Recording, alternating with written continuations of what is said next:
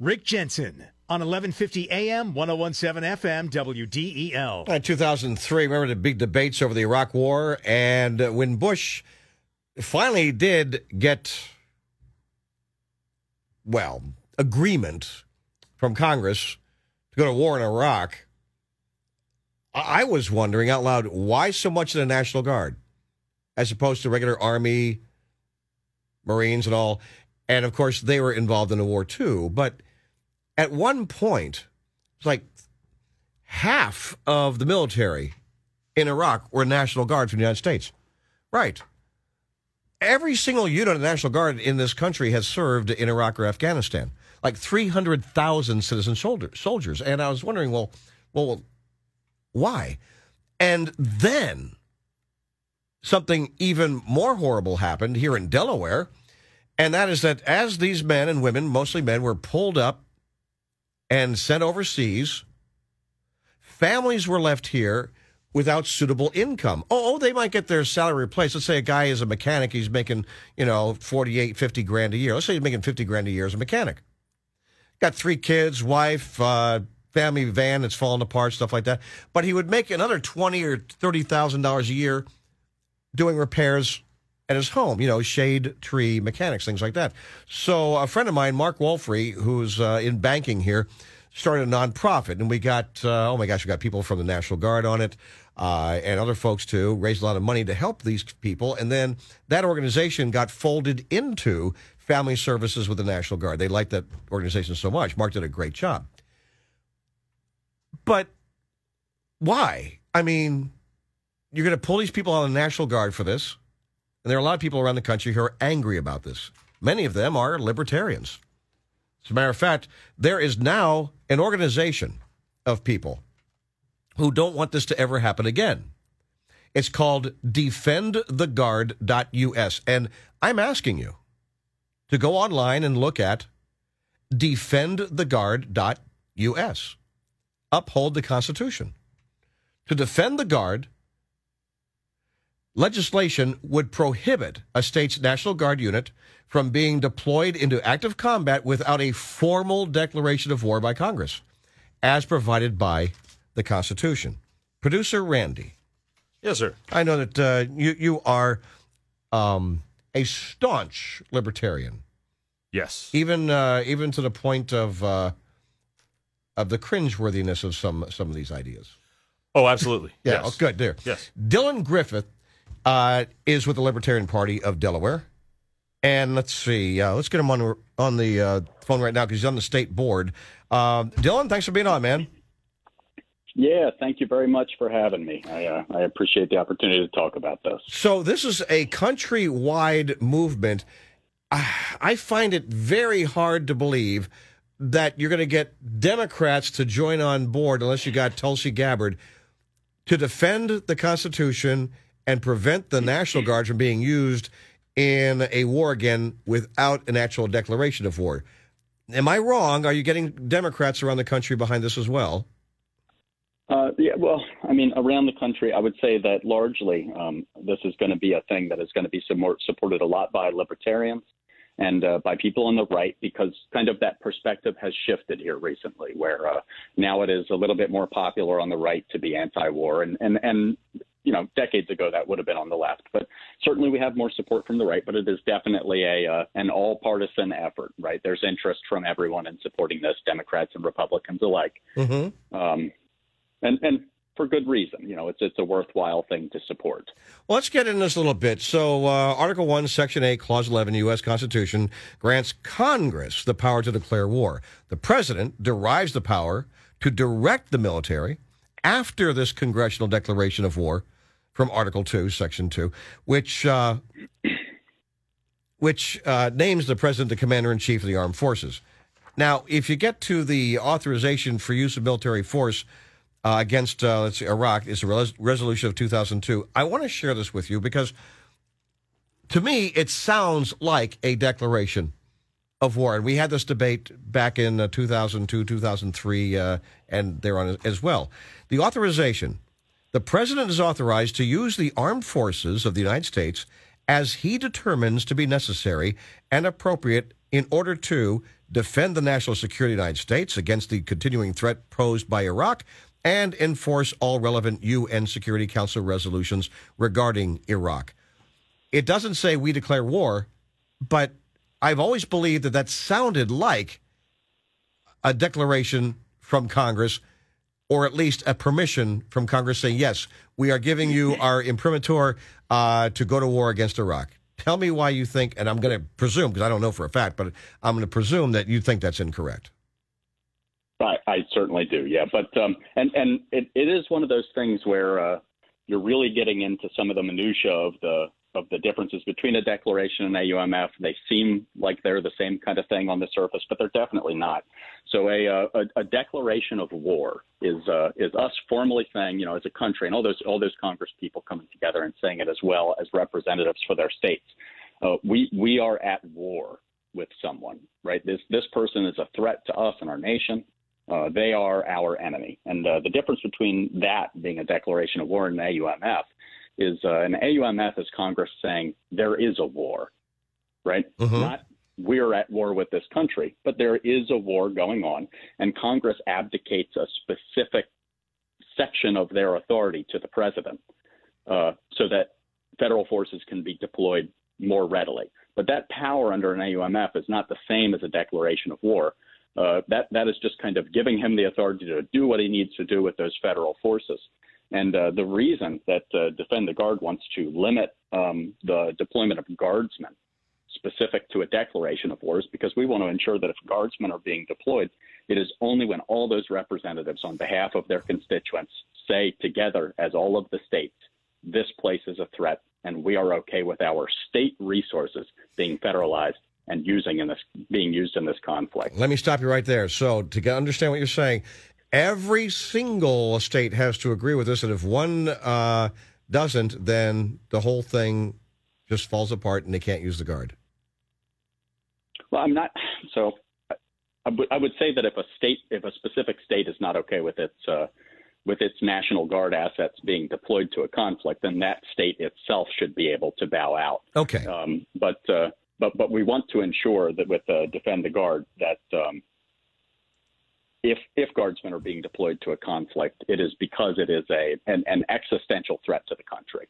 Right? So, those, yeah. those guardsmen aren't aren't warriors first and foremost. Those guardsmen are first responders in their communities. Right? Mhm. They, they if they had wanted to be a, a federal asset, there was already a path available to them that had the type of time commitment that an enlistment of the guard would have provided. They could have joined the reserves, right?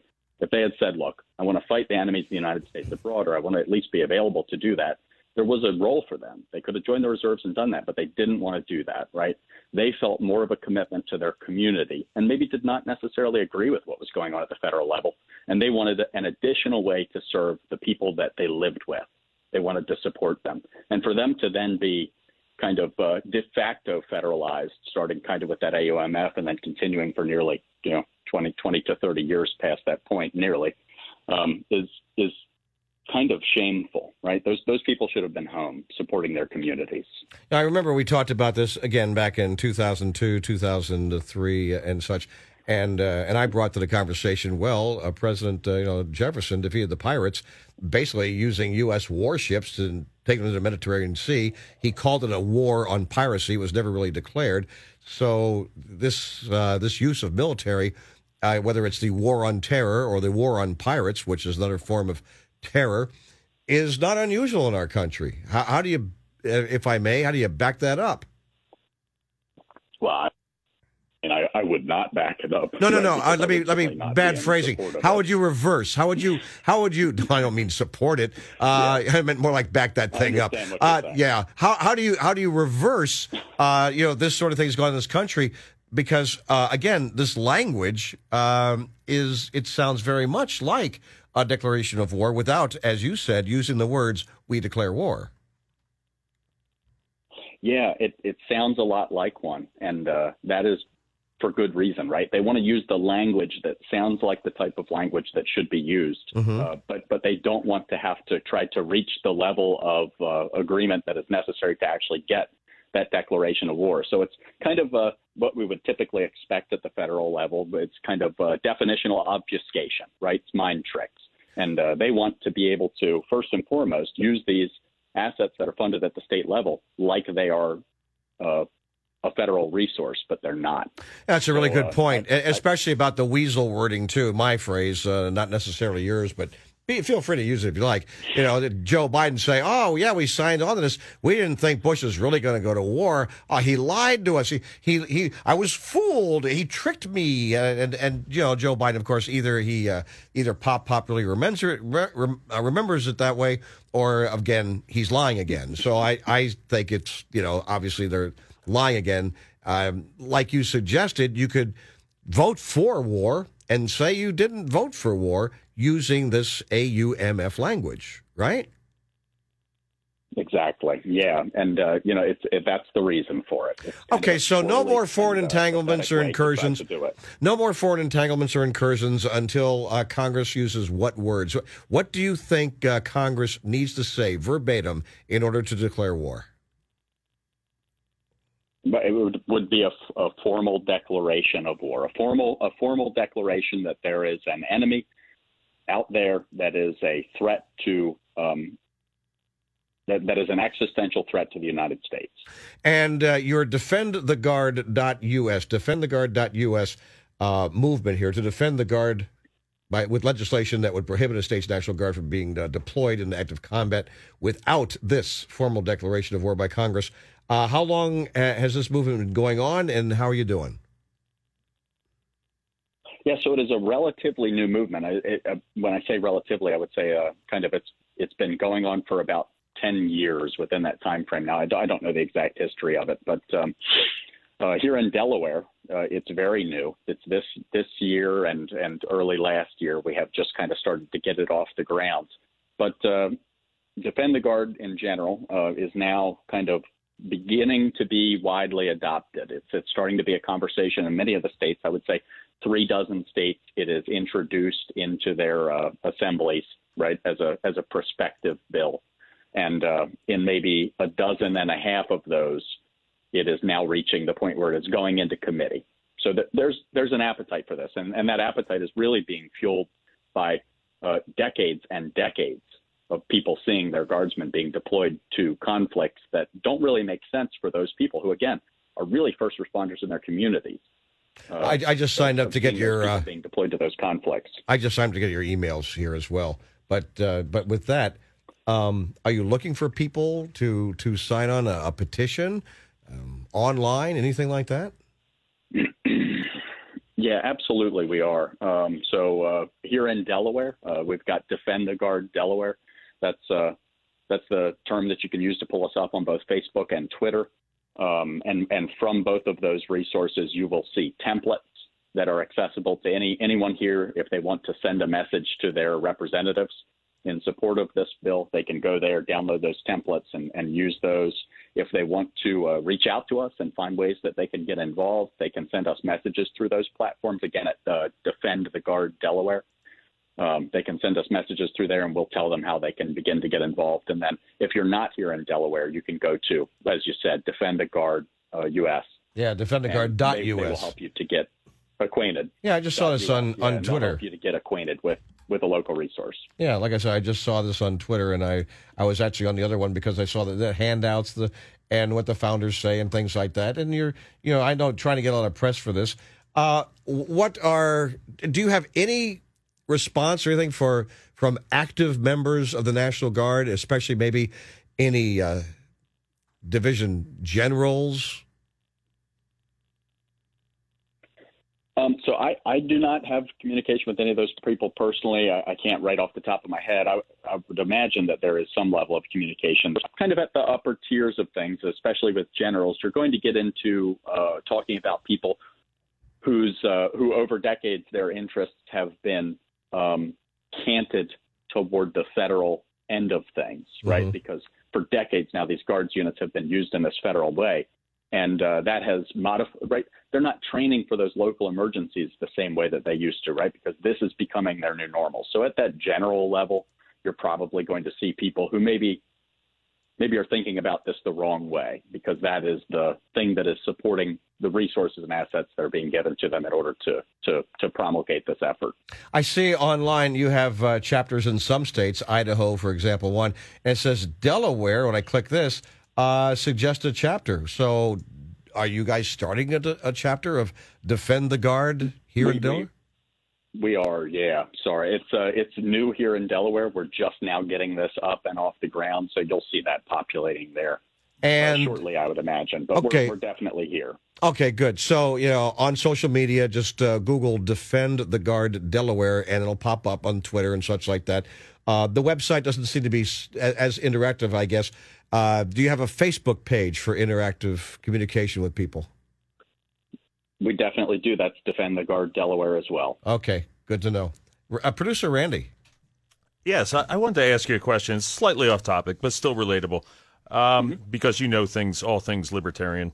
Um, a topic that comes up on this program quite often is well, Trump wanted to get us out of all these wars. He wanted to, but he wasn't allowed to because people like Liz Cheney and Lindsey Graham and, and Rick, you know the, the reason why. What, what's the goofy ass reason why he wasn't allowed to? So twice a year you have appropriations bills uh, for the military, and during one of them, Liz Cheney and a Democrat, I think out of Colorado, uh, wrote up a uh, an amendment that went into the appropriations bill that said you can't remove any troops from any foreign country uh, unless you can prove without a shadow of a doubt that there will be no ill effects to any uh, American al- or allies uh, in regards to leaving the troops. So if one person got killed because you left uh, Afghanistan or Iraq, then um, you can't pull any troops out. Or, it, and that's what it was. That's how Liz Cheney and the Democrat and other warmongers uh, made sure that Trump could not pull troops out.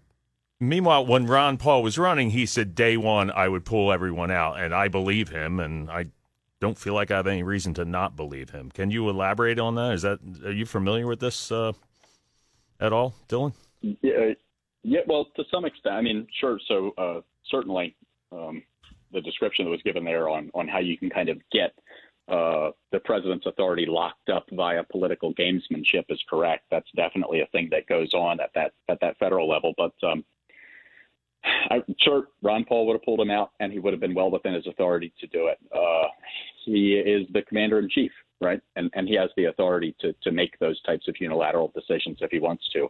And uh, any any kind of hand wringing or uh, any kind of saying that their their hands were tied and were unable to do it is really just someone prioritizing their own political interests over uh, the lives of deployed soldiers and and we we should not have been there. We were there for the wrong reasons, and we should have been out a long time ago. And any president could have made that happen, but they did not.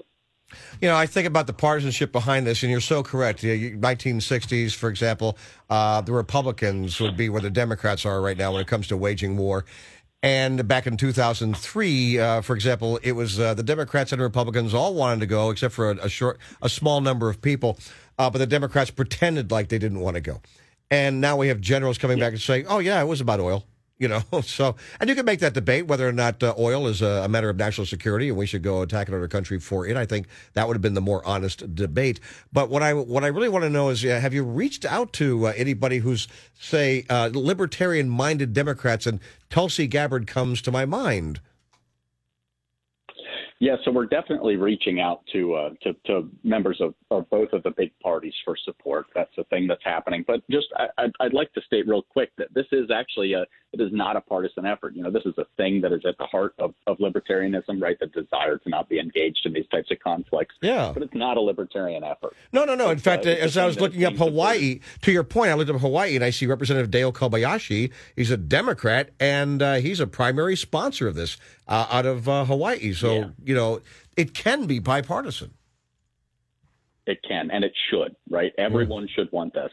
The only reason that people do not at this point is because decades of war have, have blurred the lines. They now look at guardsmen and it's difficult for them to see the difference between a National Guardsman and a, and a federal soldier. But they exist in different groups for a reason, right? Their roles are vastly different. Yes. And the fact that those lines have been blurred is deliberate obfuscation so that the federal government can make use of state resources to protect federal interests. Dylan, right? they're different. They have different jobs. Dylan Griffith uh, with the Delaware Libertarian Party here on the Jensen Show. I really appreciate you being on. DefendTheGuard.us, good place to start, or just go ahead and Google Defend the Guard Delaware. See it on Facebook, see it on Twitter, sign up, join it. I think it's a great idea. Let's make sure we get back to the Constitution. Declar- declaration of war is indeed uh, something that Congress decides, not uh, you know this uh, authorization of use of military force and we've got to have the words "We declare war." So, Dylan, thanks for being on, man. I appreciate this, and we'll talk again. And I certainly hope that this movement grows in Delaware. Yeah, thank you very much. I appreciate it. All right, buddy. There's more Rick Jensen coming up on 1150 AM, 1017 FM, WDEL.